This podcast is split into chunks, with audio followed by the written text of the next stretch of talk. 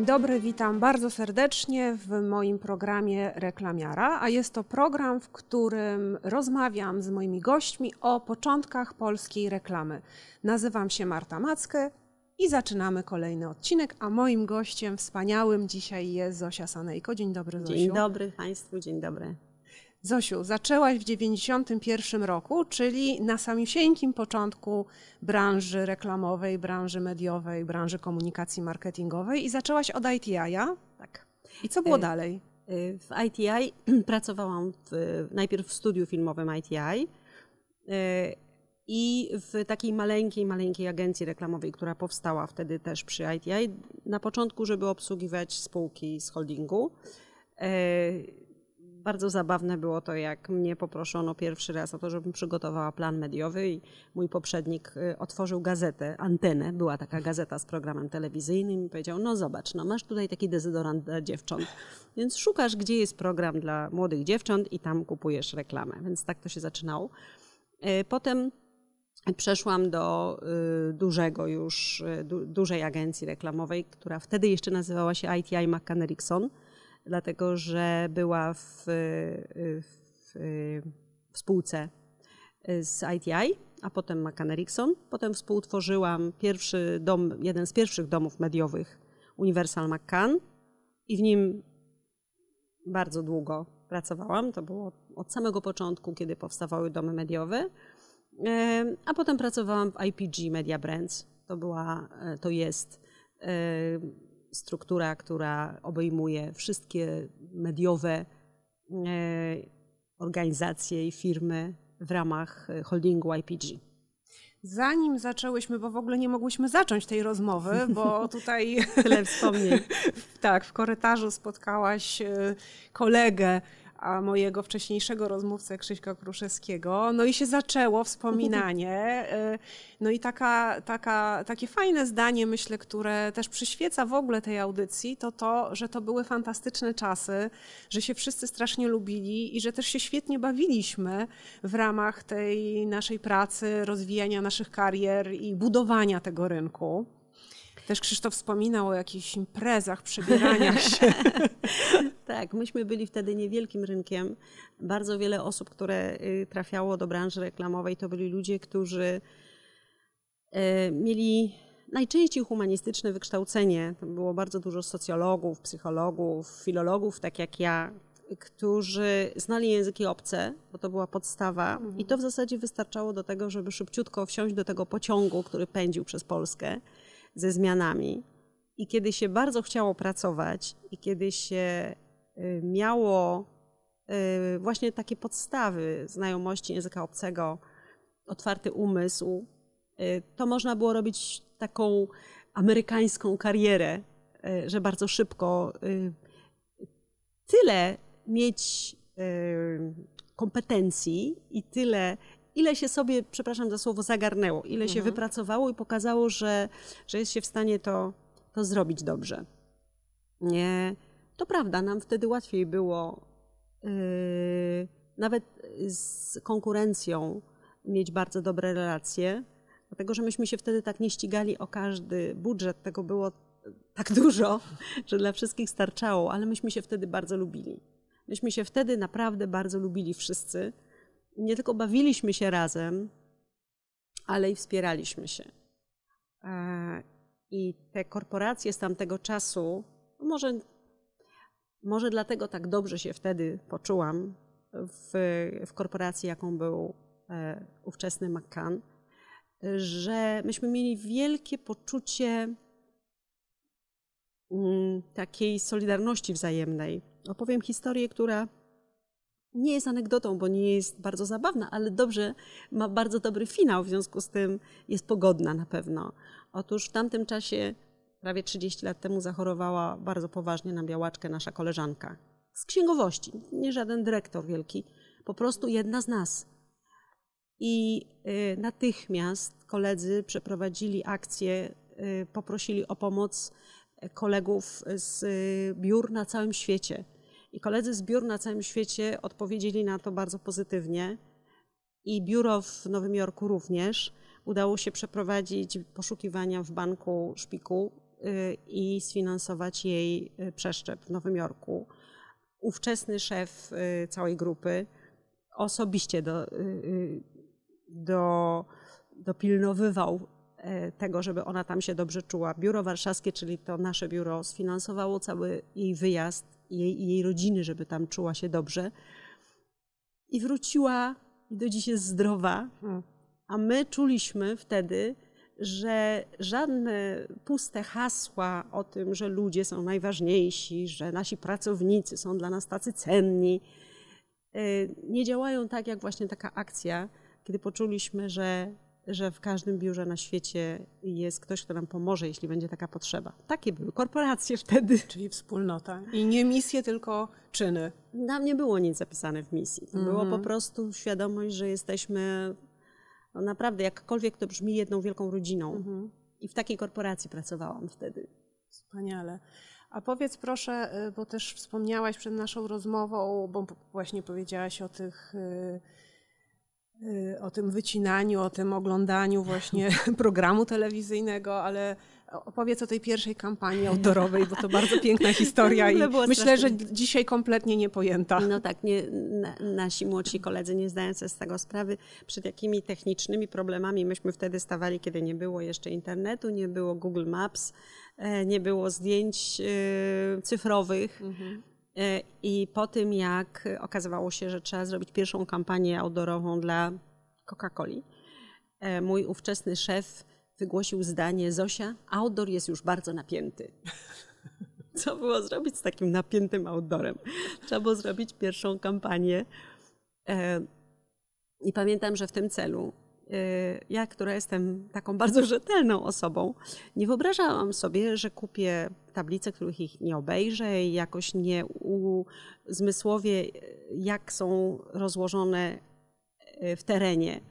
Więc wypożyczyłam od firm outdoorowych, a nie było wtedy jeszcze y, brokerów, którzy łączą i robią mhm. tę robotę właśnie, że, że, że jakoś to dopasowują. Więc musiałam od kilku firm, chyba pięciu czy sześciu firm outdoorowych, pożyczyć segregatory ze zdjęciami tych tablic. Tego było ogromnie dużo. Y, podjechałam na, chyba na pocztę czy, do Empiku. Kupiłam plany miast, tych największych miast po czym całą, a i takie, takie kolorowe kropeczki, takie do naklejania. Pamiętam, że każda firma outdoorowa miała swój kolor kropeczek, czy tam już nie pamiętam, Plakanda, która wtedy jeszcze istniała, zanim stała się Clear Channel, miała czerwone kropeczki, a Europlakat żółte i tak dalej. I całą noc razem z moim mężem naklejaliśmy na plany miast te kropeczki, żeby zobaczyć, czy one są równomiernie rozłożone i, yy, i u kogo jest za dużo, a u kogo za mało, a gdzie trzeba przesunąć. I jeszcze był wielki problem, dlatego że e, firmy outdoorowe chciały, e, nie chciały się zgodzić na to, żeby rezerwując od razu nie kupować. I ja pamiętam, że walczyłam, wymyśliłam sobie wtedy takie słowo opcja. E, walczyłam o to, żeby chociaż mieć kilka dni na to, żeby jak ja to zarezerwuję i przekażę klientowi, jako propozycję móc później to naprawdę kupić, żeby nie okazało się, że klient powiedział dobrze, a ja wracam i to już jest sprzedane, bo segregatory po, pożyczył kto inny. Tak to, to bardzo odpowiedzialne podejście, bo przynajmniej te plakaty nie wisiały w miejscach trochę bez sensu. Pamiętam y, z tamtych czasów plakat firmy kosmetycznej y, kremu do ciała, wiszący centralnie nad jednym z warszawskich cmentarzy Dbamy z wielkim napisem Dbam o twoje ciało. Tak. No, wyraźnie ktoś nie kupił sobie mapy i nie miał tych kolorowych Dokładnie kropeczek. tak, dokładnie tak. Ale opowiem jeszcze jedną historię zabawną. Ta jest zabawna, ale jest też z morałem, bo pokazuje właśnie, jak bardzo się lubiliśmy w tamtym czasie. E, I też dotyczy outdooru. Otóż jeden z naszych bardzo ważnych klientów miał przez wiele lat na lotnisku y, dzierżawioną tablicę reklamową. E, I po tych wielu latach stwierdził, że to w ogóle nie jest mu potrzebne i że on rezygnuje. Pierwszy raz rezygnuje. Myśmy go namawiali, że to jedna tablica, że może jednak się przyda, żeby. Za... Nie, rezygnuje. No i prawo Marfiego. Jakiś czas niedługi po tym, jak on zrezygnował, Okazało się, że przyjeżdża szef wszystkich szefów, po prostu najważniejszy numer jeden tej firmy, korporacji do Polski. No samolotem. i nieszczęście, samolotem oczywiście. No i nieszczęście, jak to będzie, że tam na lotnisku i w pobliżu są reklamy innych firm, a ich nie ma. Wraca klient do nas, musi być. Mówimy, no ale zrezygnowałeś, kochany kliencie, no już odpuściliśmy. Nie, musi być. No więc wracam do firmy outdoorowej, tego właściciela. Oni mówią, no co możemy zrobić? Sprzedaliśmy, no nie możemy w tej chwili wyrwać Mhm, komuś, co sprzedane, to już jest koniec. Wtedy ja wpadłam na pomysł, że no oni nie mogą tego zrobić, ale ten nowy właściciel może. Więc y, zwróciłam się do tego nowego właściciela, znaczy do tego nowego dzierżawcy, klienta i mówię, słuchajcie, mówiąc prawdę, bo to jest to, czego młodzi moi koledzy nie zawsze byli w stanie zrozumieć, że w naszym biznesie wcale nie trzeba kłamać. Wcale nie trzeba oszukiwać i wymyślać. Czasami naprawdę szczerość i uczciwość i prawda są najlepszym narzędziem. Więc powiedziałam im prawdę, słuchajcie, też możecie być w takiej sytuacji. Mój klient no, zrezygnował i co ma teraz zrobić? Błagam, pomóżcie. Wypożyczcie nam na trzy dni. I się zgodzili. Myśmy Na się czas wizyty tego na wielkiego czas szefa. wizyty szefa wszystkich szefów i malowania trawy na zielono. Przykleiliśmy tam piękny plakat. Kosztowało nas to kosz kwiatów i nie wiem, słodyczy chyba e, dla tej osoby, która e, tak życzliwie się e, zachowała. Do dziś ją mam w życzliwej pamięci, bo to były po prostu ludzkie, wzajemne gesty. No właśnie. Czy dalej tak jest? Jesteś w tej branży od początku. Widziałaś wszystkie zmiany, wszystkie kryzysy, wszystkie takie kroki milowe e, związane z pojawieniem się najpierw telefonów komórkowych, bo przecież powiedzmy sobie, jak zaczynaliśmy, nie było telefonów komórkowych. Nie Był było. taki telefon na tarczę jeszcze w niektórych biurach, prawda? Nie było komputerów przenośnych. e, Większość agencji miała, miało takie, telef- takie telewizory chy- W Makanie wielkie. chyba wtedy były trzy komputery. Mhm. I co się stało w kolejce do takiego komputera? Nie no, w ogóle nawet się nie stało, tylko się prosiło koleżankę, żeby coś tam wykonała na nim, kiedy- bo przecież tylko ona umiała. Nie było internetu. Nie Był było faks. internetu. I to E, też nie od razu. No ja pamiętam, że faks to było coś, przy, y, urządzenie, przy którym y, dużo czasu musiałam spędzić, ponieważ jedną z pierwszych, y, no pierwszym, y, pierwszą akcją, do której zostałam właśnie zaproszona i, i zatrudniona w y, Maccanie, to była taka akcja robiona też dla Coca-Coli, nazywało się to Coca-Cola is the Music. E, I to, była, mm, I to była barterowa akcja z 14 wtedy e, rozgłośniami regionalnymi w Polsce, e, rozgłośniami radiowymi, z którymi pracowaliśmy, przygotowywaliśmy takie kampanie, no właśnie outdoorowe, e, przepraszam, e, e, e, barterowe. I żeby się z nimi porozumieć, żeby do każdego z nich wysłać zlecenie, żeby do każdego z nich wysłać umowę, to się stało przy faksie i wysyłało. To się w środku przerywała transmisja i wysyłało się jeszcze raz. Tragedia. Czyli pojawienie się internetu to naprawdę była no, ogromna zmiana jakościowa, przyspieszenie tempa też Tak. pracy. E, Przestaliśmy w momencie, kiedy pojawił się internet i komórki, to tak naprawdę przestaliśmy wychodzić z pracy w pewnym sensie, prawda? Bo, bo tak naprawdę dzisiaj człowiek jest non-stop pod mailem, pod telefonem. Ale powiedz proszę, jak e, Twoim zdaniem te, przez te 30 lat e, istnienia naszej branży na rynku to się pozmieniało i, i co na lepsze, a co na gorsze? No na pewno ułatwiło pracę. I y, nam wszystkim, i, i, i tej młodej, w tej chwili młodemu narybkowi, oni sobie nawet na pewno nie zdają sprawy z tego, jak wiele rzeczy jest y, y, ułatwionych dzięki temu, że wystarczy zrobić copy-paste i wystarczy jednym naciśnięciem guzika wysłać do wszystkich e, kilkudziesięciu partnerów, a nie do każdego z osobna że można się spotkać. To teraz jeszcze pandemia nam pokazała też, że można łatwiej urzo- zorganizować spotkanie, nawet nie ruszając się z własnej kanapy. E, Nie wyobrażam sobie, jakby ta pandemia była wtedy, kiedy nie było internetu. E, y, Natomiast to w jakimś sensie też odczłowieczyło branżę. Odczłowieczyło w takim nie najlepszym sensie. Ja nie chcę być osobą, która narzeka na, na to, jakie to teraz czasy przyszły, bo to jest najczęściej dowód na to, że się człowiek sam już starzeje.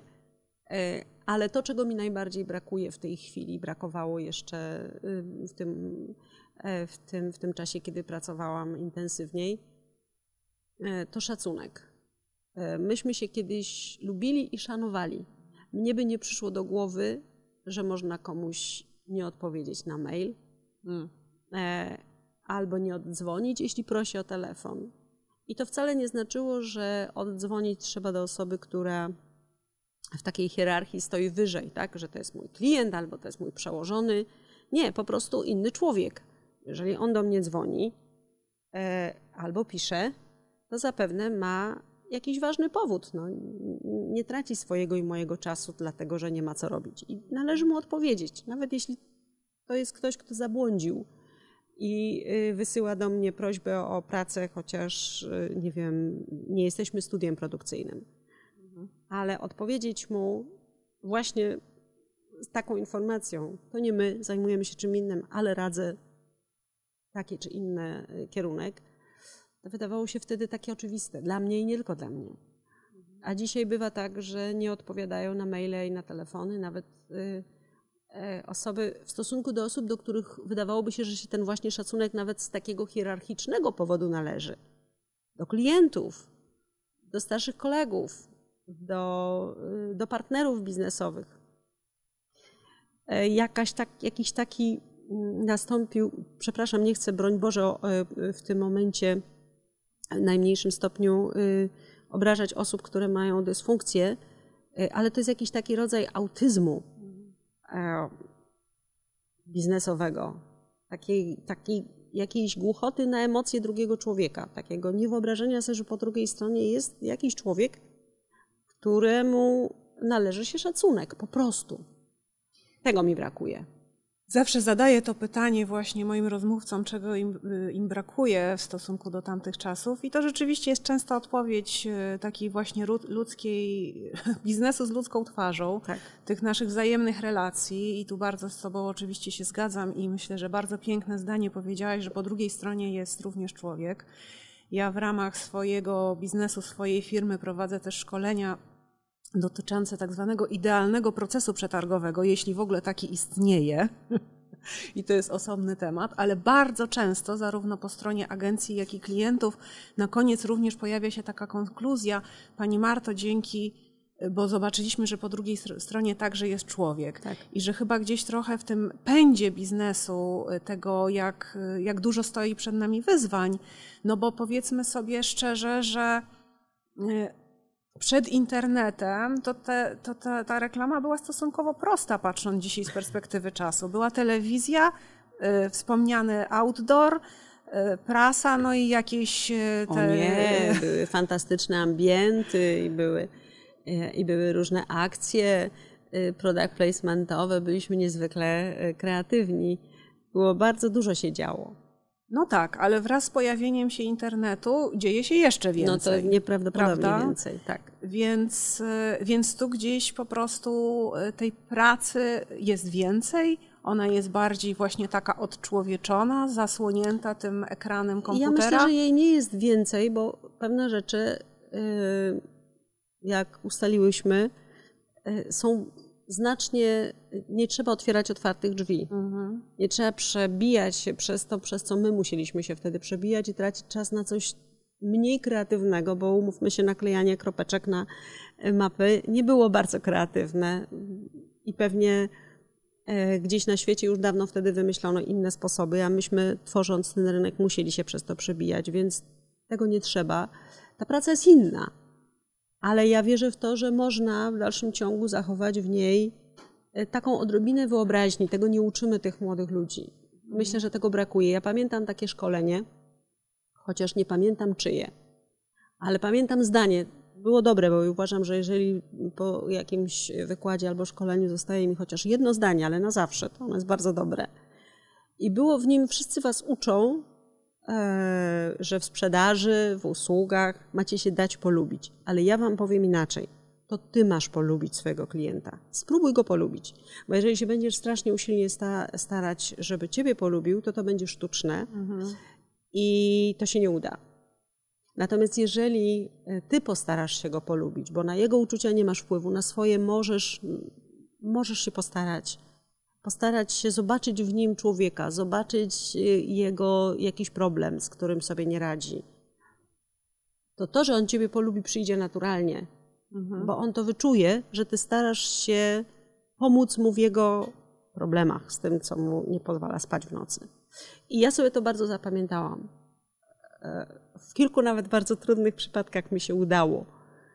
I z tego jestem dumna. Czyli stawiamy na empatię po prostu i na taką serdeczność w relacjach biznesowych. Tak, na to, żeby po prostu we wszystkim być człowiekiem, no, wejść w buty czyjeś, zobaczyć, że nawet jeżeli on jest, jeżeli on nie umie podjąć decyzji, to nas drażni, to czasami może dlatego, że on się boi, bo ma własny problem. Jeżeli on jest tego dnia nerwowy, to może miał y, kłopot, może dostał y, trudne wiadomości. No. Mhm. Nie zawsze jest tak, że wszystko jest przeciwko nam. I mnie to pomagało. Mnie, y, mnie powiem ci, że po prawie 30 latach, no już równo 30 latach pracy w tej branży, gdybym, gdybym miała odpowiedzieć na pytanie, co było w niej największym moim sukcesem, to to, że dziś, po tych latach, utrzymuję serdeczne relacje zarówno z osobami, które były moimi podwładnymi, jak z osobami, które były, dla których ja byłam klientem i tymi, którzy byli moimi klientami. Że udało mi się na tyle właśnie dostrzegać w tych, w tych ludziach, y, szanować ich, jakoś lubić, dać się polubić, że możemy do dziś utrzymywać te relacje już przecież zupełnie bezinteresowne, e, ciepłe, serdeczne. To jest, to jest, to jest mój największy sukces. Z tego jestem najbardziej dumna. Bardzo Ci tego gratuluję i cieszę się, że to mówisz, bo myślę, że to jest wielka inspiracja również dla naszych młodszych słuchaczy, którzy y, w tym trudnym biznesie dzisiaj pracują, bo często myślę, że no mamy takie poczucie, że ten klient, on ciągle ma jakieś wymagania i jest taka wewnętrzna chęć, y, no nawet powiedziałabym, kontestowania tych różnych zamówień, tych różnych oczekiwań. Y, ale rzeczywiście po drugiej stronie jest człowiek i to, o czym powiedziałaś, jest myślę bardzo ważne i to jest coś, co, z czym się w 100% zgadzam i co przy, myślę przychodzi nam z doświadczeniem, bo e, też pamiętam, że będąc młodą ekantką z poczuciem takim, że otóż tu jestem pancią z agencji i w ogóle wow. Przyszły panie z agencji. E, tak, nie zawsze, nie zawsze właśnie e, mm, człowiek był miły i, i jakby taki szukający rozwiązań, a myślę, że to jest bardzo ważne, żeby